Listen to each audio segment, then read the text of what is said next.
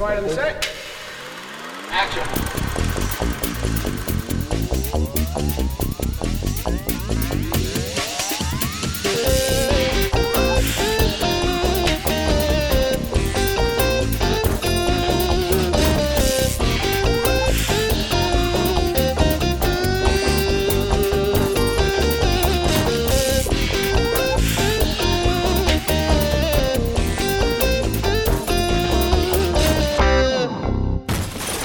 Hello, everyone, and welcome to the Movie Machine Podcast, a podcast where we make up a movie for you very quickly based on a random suggestion from the internet. I am joined by three of the Hollywood elites today. We have our writer, Ben, who is Colin Mochrie's barber. We have our director, Kyle, who is Gary Busey's dentist. and we have our producer, Cara, who is Paul Reubens tailor. Welcome. Thanks for joining us today. it's, Thank it's you. great to be here. Uh, Yeah, I'm okay. Here is your prompt. The theme of this story is surreal revenge. The main character is an open minded wanderer. The start of the story is education. And the end of the story is compromise. You have three minutes. All right. So first, I just want to get off the bat that that this Sesame Street movie might be controversial, um, but uh, just bear with me, okay? Because I think that it'll be very important. S- We're really aiming at the people who grew up with Sesame Street and are now adults. So Big Bird, you know, you start you start at Sesame Street, and Big Bird is you know just having his educational thing about like vowels or whatever, and then you know he starts to realize that you know he's been doing this for a really long time now, and he's like, wait a minute, I know all this, you know, like I should go to college or something, and so you know he. So he decides, you know, he's going to leave again. I know we're taking a bit from the original Big Bird movie, but hear me out here. The one where he gets lost in Japan. No, this is the one where he goes on the road and they have to follow that bird, and you know it's kind of like Mad Max ish, where all the people are following him in a car. But but that's not this movie, okay? This movie, um, Big Bird realizes that the people of Sesame Street have been intentionally trying to keep him dumb because he's too marketable. Um, so Big Bird is trying to find um, who is responsible. So you know we get really meta. He's trying to, I guess, revenge. Um, you know, he and Snuffleupagus can team up with him. You know, this will be the real Snuffleupagus. Well, no, we're taking it back to imaginary Snuffleupagus before he became a real character. But anyway, so he's off trying to get revenge on whoever's responsible for this. And you know, um, you know, we can throw in some of the old, the other characters like Oscar could be all for it because he's grumpy, and um, but Elmo is not having it because he's saying like, no, we got to we got to get this bird back.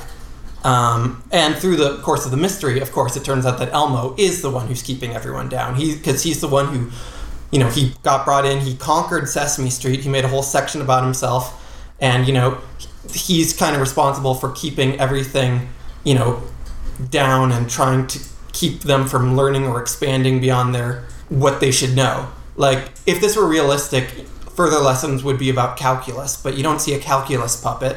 You know, he's stuck in first grade or kindergarten or whatever. I haven't seen the show in a while. But anyway, at the very end of it, so he so Elmo and Big Bird get into this big confrontation, you know, at the Muppets theater. You know, we'll bring a little tie in there. And then at the very end, um, rather than get into a big fight, though, they decide that they're going to compromise, find a mutual ground. Um, Big Bird is going will be allowed to discuss more intelligent subjects in his sections, um, but will still be making guest stars with Elmo. And in the end, you know, Sesame Street evolves slightly, and it's kind of like up to interpretation if you think that's a good thing or bad thing. Okay. Do you have a title for this movie? Uh, yeah. So I want to play off uh, Follow That Bird. So this is going to be Evolve the Bird. Evolve the Bird. Yeah. All right, Kyle, the script Or Evolve for That Bird. Evolve that, That- bird. Okay. So Kyle, the uh, script for Evolve That Bird has come across your desk. It's a little bit coffee stained, uh, a little bit tear stained, a little bit blood stained. What's uh, what's coming next? How It's not my blood, Make don't this worry. movie interesting. Well, um, I'm really. I always wanted to work on a big IP based movie.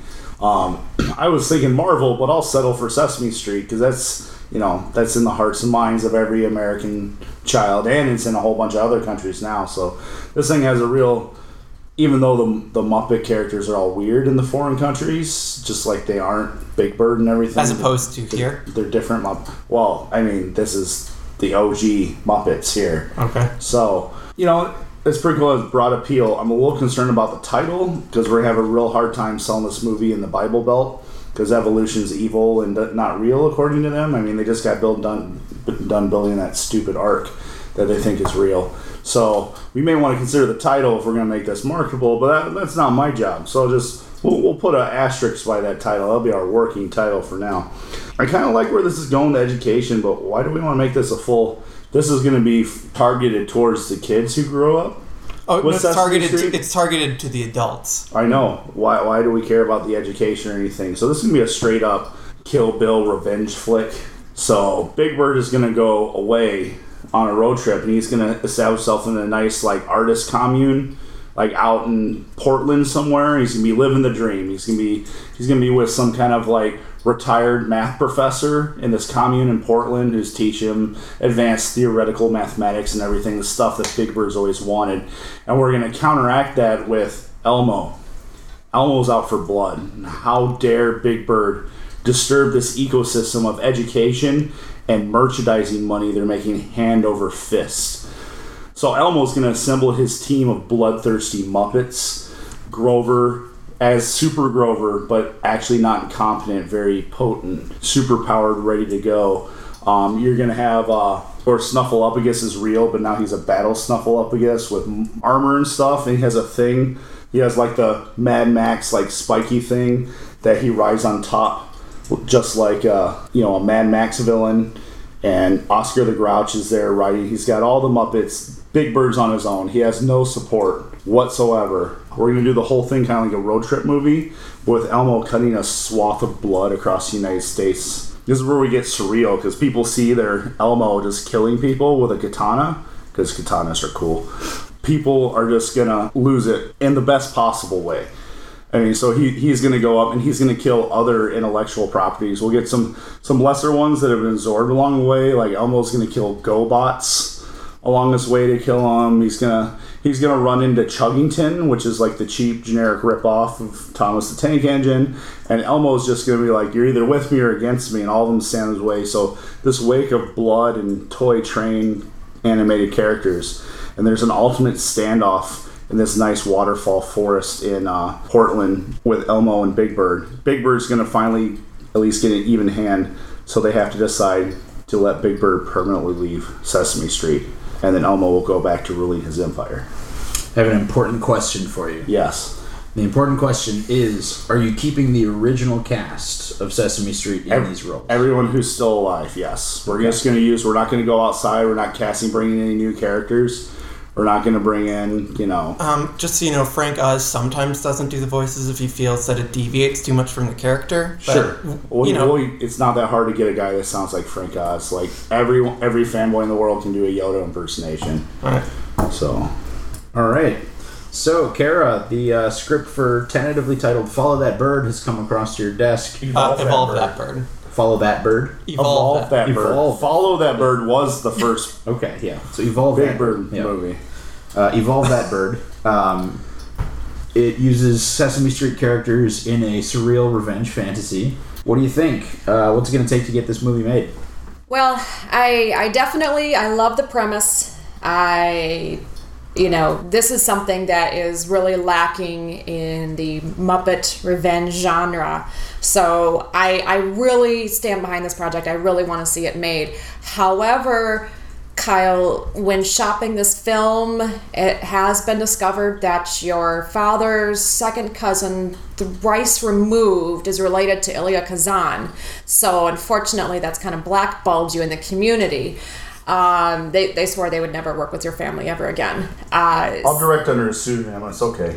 that that is an option. That is an option. y- You know, but I, f- I feel so strongly about this that I actually made a Kickstarter campaign and threw in fifty thousand of my own money. But to to to get this film made, I think we're going to have to piggyback a little bit on some other, you know, profitable Kickstarters, uh, such as Kung Fury.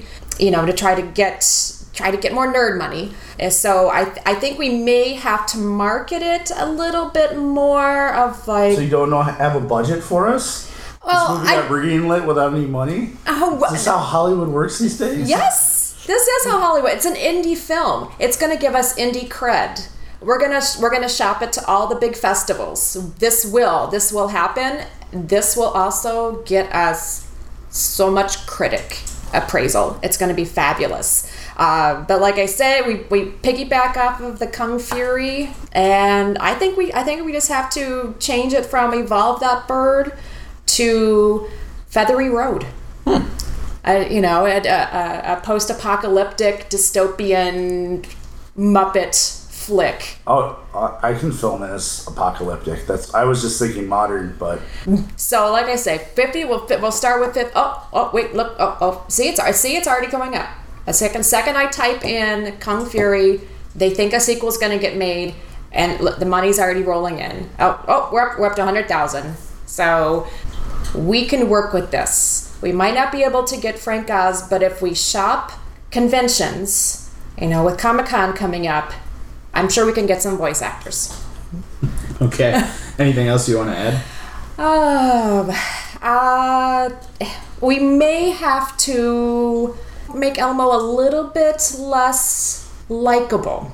I already have him murdering people. Yes, but he's a, Literally he's a- murdering people. that doesn't stop people from liking him. Like That you can't even tell the he's already red, so there's no blood stains. That- that like is he's custom made for a murder spree. That that is a help, but I think we're gonna have to like you know do full on like Doctor Doom him. You know he's gonna have to have the mask. He's gonna have to look a little bit little bit more menacing for people to believe that he is as evil as we're making him out to be. We, we got to have a, a clear distinction between good and evil. That that that I whole don't, I don't know if, if Elmo came after me with a katana, I'd probably crap myself to death. Just saying. Well, it, it's it's kind of like being afraid of the snuggle bear. It's it's you know it's he's cute. He's cute and fluffy, and we we don't want to market this to the current you know kindergarten generation too much by making Elmo something that pe- their kids are going to recognize. They're want to they're going to bring the children to this movie, and they're going to have freaking nightmares for the next thirty years. We don't need that kind of publicity. So I think we're going to have to you know disfigure him a little bit, make him a little bit more. I, I have some ideas for Oh, that. Oh, perfect, perfect. We'll run with that. So our budget's a hundred thousand dollars, and that's So far. Yeah. So far. counting out the Kickstarter's cut of about ten grand. Yeah. All right. So so far you have ninety thousand dollars to make your movie. I've You've done got less some with revisions. Uh, you've got uh, a handful of, of updates to these characters and the way things are going to work. What uh, what comes next? How are you going to make this script really shine? Okay, so I drank a lot of scotch last night. I had an br- all night brainstorm, and I got some ideas. Okay, so first off, Elmo angry eyebrows. Okay, now on most things, if you see angry eyebrows on a puppet, you know since they don't move that much, it really expresses you know their emotions. Okay, second, I can see that. so I had two ideas based on what you were saying. First off, piggybacking on successful Kickstarters, uh, Don't Hug Me, I'm Scared. It's an online series about Sesame Street characters who then, like, horrible things happen to them, like they usually die or get cannibalized. You know, go watch the show. Okay, so anyway, we'll They're get. not actual Sesame Street characters. No, They're- they're they're XPs, but we can get those. They're they're puppeteers. You know, they apparently. I'm guessing they hate Sesame Street, so I'm sure they'll be fine with it. Now, post-apocalyptic. Here's what the really big change I made. So, so we still have the same opening. You know, starting out on Sesame Street. It starts out a normal Sesame Street episode, which then will contrast to how dark it is later. But it turns out that Sesame Street. Um, so this is actually the year 3000 and the world has been destroyed, but Sesame Street exists as this uh, virtual simulation. It's like this giant holla box, and you know, it's like you can't leave. They keep saying like you can't leave Sesame Street. You know, like a play on it. Can you tell me how to get to Sesame Street? It'll be, can you tell me how to leave Sesame Street? And no one can. It'll be kind of like Michael Basie Island. Um, when so Big Bird leaves that, and then uh, you know we're really going to go on a deconstruction of um, so many things that Sesame Street teaches us, show how real they are. You know, we're going to have the one character I'm going to bring back from the old Sesame Street is those aliens because those aliens were freaking creepy. So and meet, meet, meet, uh huh, guys. yeah, Okay. uh, you know they'll be kind of like the mutants that are everywhere, uh, and we can even tie it into that episode where they show up by saying that like they had they'd come in and their language was saying you need to escape, you need to get out, but no one could understand them. So it'll be kind of like adds a new feeling to the next last twenty years of continuity. So that'll be um, yeah, and you know the whole Sesame Street simulation was just to keep the surviving children ignorant to the outside world. And yeah, you know, I think we can add some dark humor to it. You know, I, uh, I I'm thinking we can really, you know, if we bring on the DHMIS guys, they can really think of some great ideas. You know, just sort of awkward humor. And yeah, I think just to keep costs down, let's keep the Muppets out because then we don't have to deal with Disney. The Muppet Muppets, you know what I mean? So yeah, the final confrontation will be, on don't over Jim Henson's grave. And you know, let's put some rumbling under it to show that he's rolling in it. It's literally over his dead body. Yes. All right. so Kyle, you've got your uh, script revisions. You have uh, ninety thousand dollars with more pending to make this movie. Not tons of money, but if we're doing post-apocalyptic and we're using some indie guys as the puppeteers, Yeah. the voices will sound a little off. But you know, they've honestly all Muppets have sounded wrong since Jim Henson died. So let's be honest with ourselves and just accept it. We, except for the Frank Oz ones, but we're not going to get Frank Oz. He's not going to leave his condo just to help us. Um, I'm, I'm digging the post-apocalyptic, so I'm guessing in the script, like the physical thing of Sesame Street's hologram, of the puppets and people are still real, surviving Right. in it. So I'm going to further establish.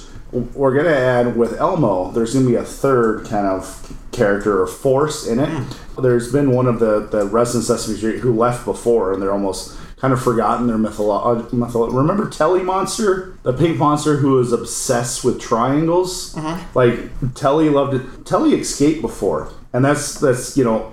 Big Bird, part of his want of is not just learning more, but he wants to find Telly, his old friend. Oh. everyone for like is just willingly Elmo and his Elmo, evil Elmo, manipulating people to forget about Telly and even manipulating and think he never exists. So along with knowledge, the big thing uh, Big Bird is searching for is Telly, and uh, Oh, and triangles could be the key to all to- well, Telly is the Triangle King of the Wasteland. Oh, I see. He's kind of like an Immortan Joe type, but he controls all of the triangles, which are now a valuable currency in the apocalypse. Everyone thought it was going to be bottle caps. Nope, triangles. I mean, it makes sense when you think about it. So he is the Triangle King ruling, and and he's very happy to see his friend Big Bird again. So now Big Bird has a chance to stand up against Elmo, and Elmo's you know Doctor Doom, super battle Snuffleupagus army. They're ready to fight. So we actually can have this big battle scene as much as we can with our budget with the Triangle Army versus Doctor Doom Elmo, and they fight literally over. The, the final battle scene is Elmo is instead of like Doctor Doom. I had this guy. I was able. We're on a tight budget. I was able to steal one of the power suits from the Edge of Tomorrow, mm. the the Tom Cruise movie. So we're just gonna put Elmo in one of those suits and he's just gonna fight. And then he's the same height as Big Bird, and Big Bird's just gonna wear like some triangle wasteland armor that's just triangles everywhere, and he's gonna have a pair of razor blade boomerangs that he's gonna fight Elmo with. And we're gonna have this big battle of Elmo in his exoskeleton suit against Big Bird, and they're gonna kill each other at the same time. And the compromise is the residents of Sesame Street, having lost Elmo, are gonna just decide to go away, and then Telly goes, I've, I've caused the death of two of my former friends by helping Big Bird in this war. And the compromise is that the Triangle Kingdom will never again bother the Sesame Street drome, the Holodrome, and Sesame Street will stay in its own independent world, pretending the apocalypse doesn't exist. All right. So, Cara, you've got uh, a few revisions here. You've got some more details about where the plot's going and how things are going to be developed. Yes, the, quite. the Kickstarter is finished. What's the total budget at, and how are we going to make it work from here? I was able to shop this around to several furry conventions. Uh, we did get the final Kickstarter budget. We skyrocketed over the 2.5 million mark. Wow. So, but they, there there was a little bit of, of a proviso. They did request that there be a homoerotic Bert and Ernie side. Oh, that was the stretch goal, right? That was the stretch goal. Yes, that was the stretch goal. That that that brought us over We'll over just the put two him in Wastelander assless pants from the Road Warrior. Done. and and you know and again we we do have to offer certain screenings at their annual conventions they also do request that elmo show up in his suit of armor to MC Exoskeleton. is exoskeleton yes yes exoskeleton so i i think i think with this budget we can definitely add in the whole Telly Monster quest. You know we might even be able to get frank oz. He doesn't have to come out of his condo but he can maybe record a couple of promos you know for us you know just to be used in the movie They'll sound really, really gritty too, because you'll just hear the disdain in his voice in all the recordings. But that, but it's already you know dark and dramatic as it is, so that will just add to the mystique exactly. of the movie. So I think that this is this is definitely one that is going to get us a cult following. You know, once we get it streaming, uh, you know, we'll get it on Netflix. Um, we'll get it on Amazon Prime. We'll obviously have the Chinese black market too. So uh, this is going to make us more post production. So we can we can actually spend all of our budget up to that 2.5 million. Oh, I'm sorry, minus the 10,000 for the Kickstarter. Oh, it's ten percent. So Oh, oh. like quarter of a million, but you know. Oh well, okay. Well, we may we may have to cut some with craft services. Um, sorry. Well, I mean, Muppets don't eat, so we're okay. and you just feed puppeteers bananas and milk. I figured that out when I was working on this low budget. Like, that's all you need to do is the potassium keeps their arms from locking up, and then they like milk. Oh well, then there you go. So I, I think we should be set with that part now. I, I you know, and we'll just have to make sure that the posters do you know we'll use the angry eyebrows to try to deflect children from wanting to see this movie. You know, we'll have to we'll have to work with the censors and the ratings uh, to just try to get this not not an X rating. It's not. I know as gory as we want it to be. Are X ratings even a thing? I thought they got rid of those in like the 80s. Well, for this, It's like NC 17 now, like, right? That's R NC 17. well, if we're adding in the whole, you know, Bert and Ernie side story, you know, it's it's it's gonna it's gonna be soft porn. So we might actually have to get an X rating for this. Uh, you know, I mean, as long as we avoid puppet dicks, I think we're okay. I mean, if they keep their puppet loincloths over their puppet dicks, I, I think didn't we're okay. I okay. didn't think they had dicks, but still, well, I mean, just- then how can it be NC 17? There's no dicks. well, it's still full frontal. I mean, Irregardless. Un- Underworld Evolution showed an enormous amount of flesh, just nothing like with a nipple or a dick, and they still managed to score a PG thirteen. Definitely, definitely achieved the two thousand six I- I- award for least arousing sex scene. Well, you know, so you can get pretty deep without uh, getting up there. Okay, so so actually we will be safe. We will be safe. So so perfect. And you know, again, Oddly enough, Ernie's safe word is rubber ducky. that works. That works, especially when I you thought when that was what he called it. Uh, Anyway, Anyway, anything else you'd like to add, Cara? Uh, n- no, I think that's it for now. We'll have to we'll have to work on our um, Feather Road. Our our side marketing of having Big Bird and Elmo branded dildos. Um, Okay. once once you know again again thinking of the furry conventions that's Yeah. that's where we're gonna make our money All right.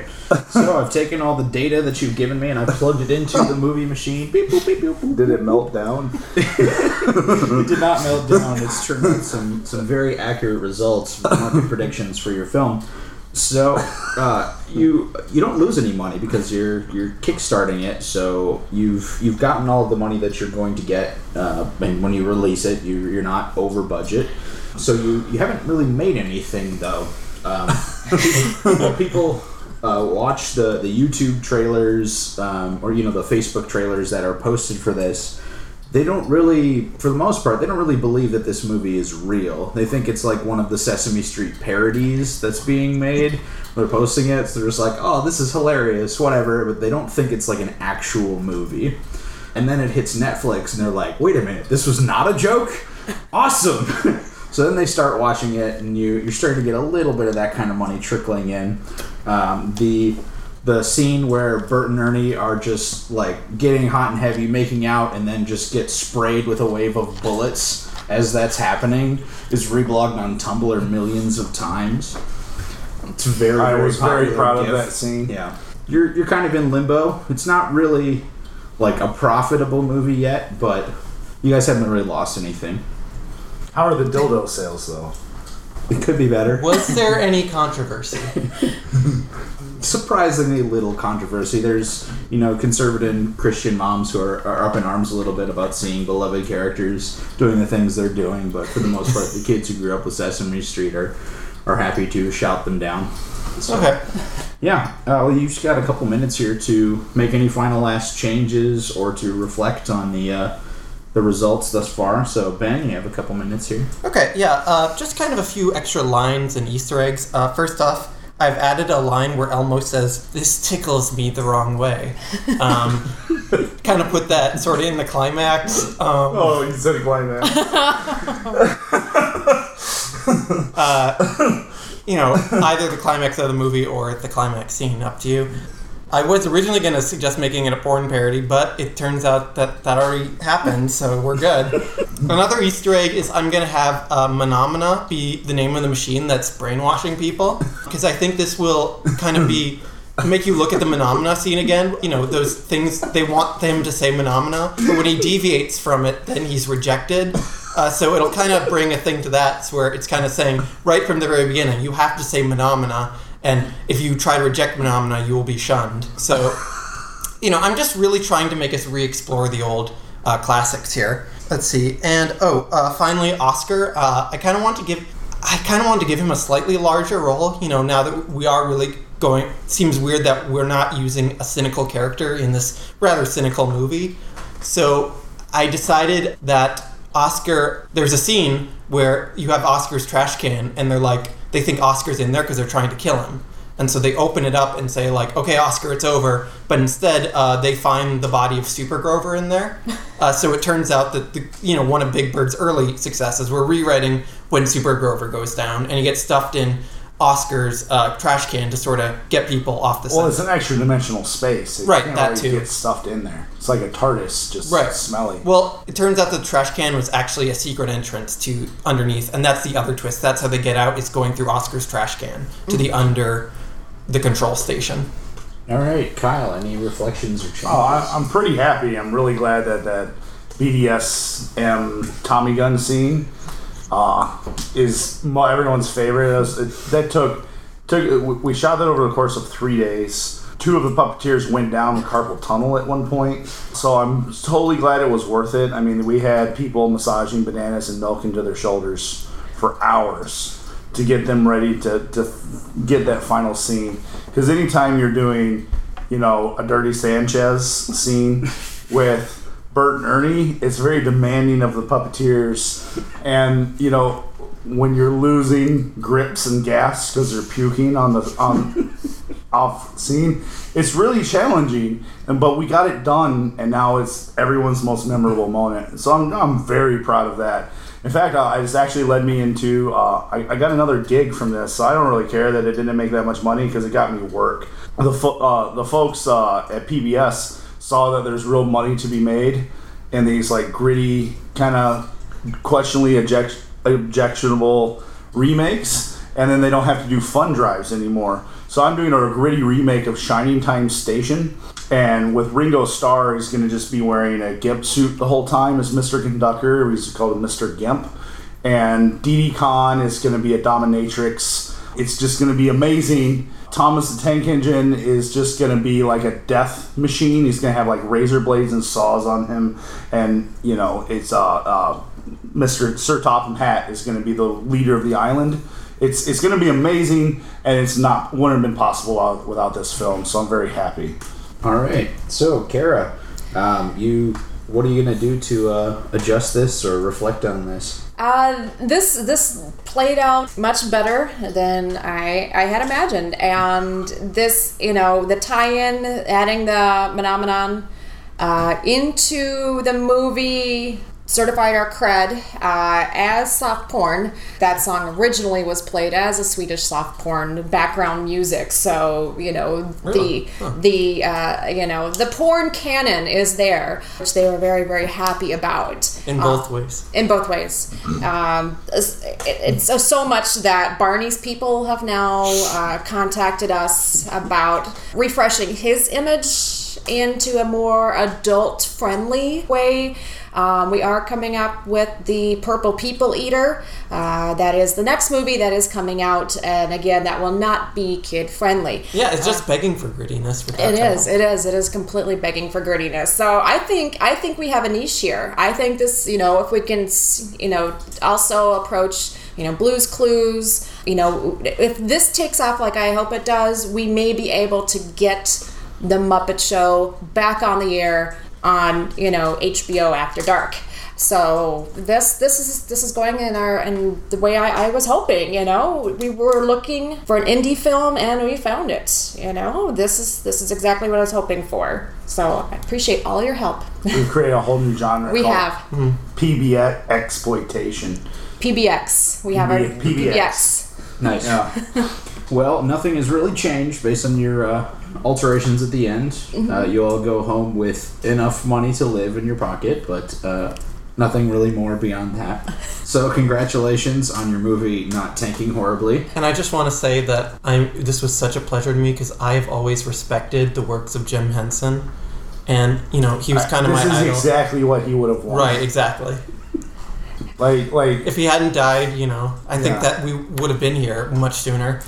It, it is my goal in life to have another Dark Crystal. yeah. I mean, if you look at Dark Crystal, Yeah. this is just a natural evolution. Natural Dark Cri- evolution. Crystal, It- to darker, darker, darker crystal. crystal, but we call it Feather Road, and we have BDSM Bert and Ernie. I mean, it's, it really was the next step. And we will leave you today with a quote from our patron saint, our wizened sage Guy Fieri. If you're cooking and not making mistakes, you're not playing outside your safety zone. I don't expect it all to be good. I have fat dogs because I scrap that stuff out the back door. Goodbye, everyone.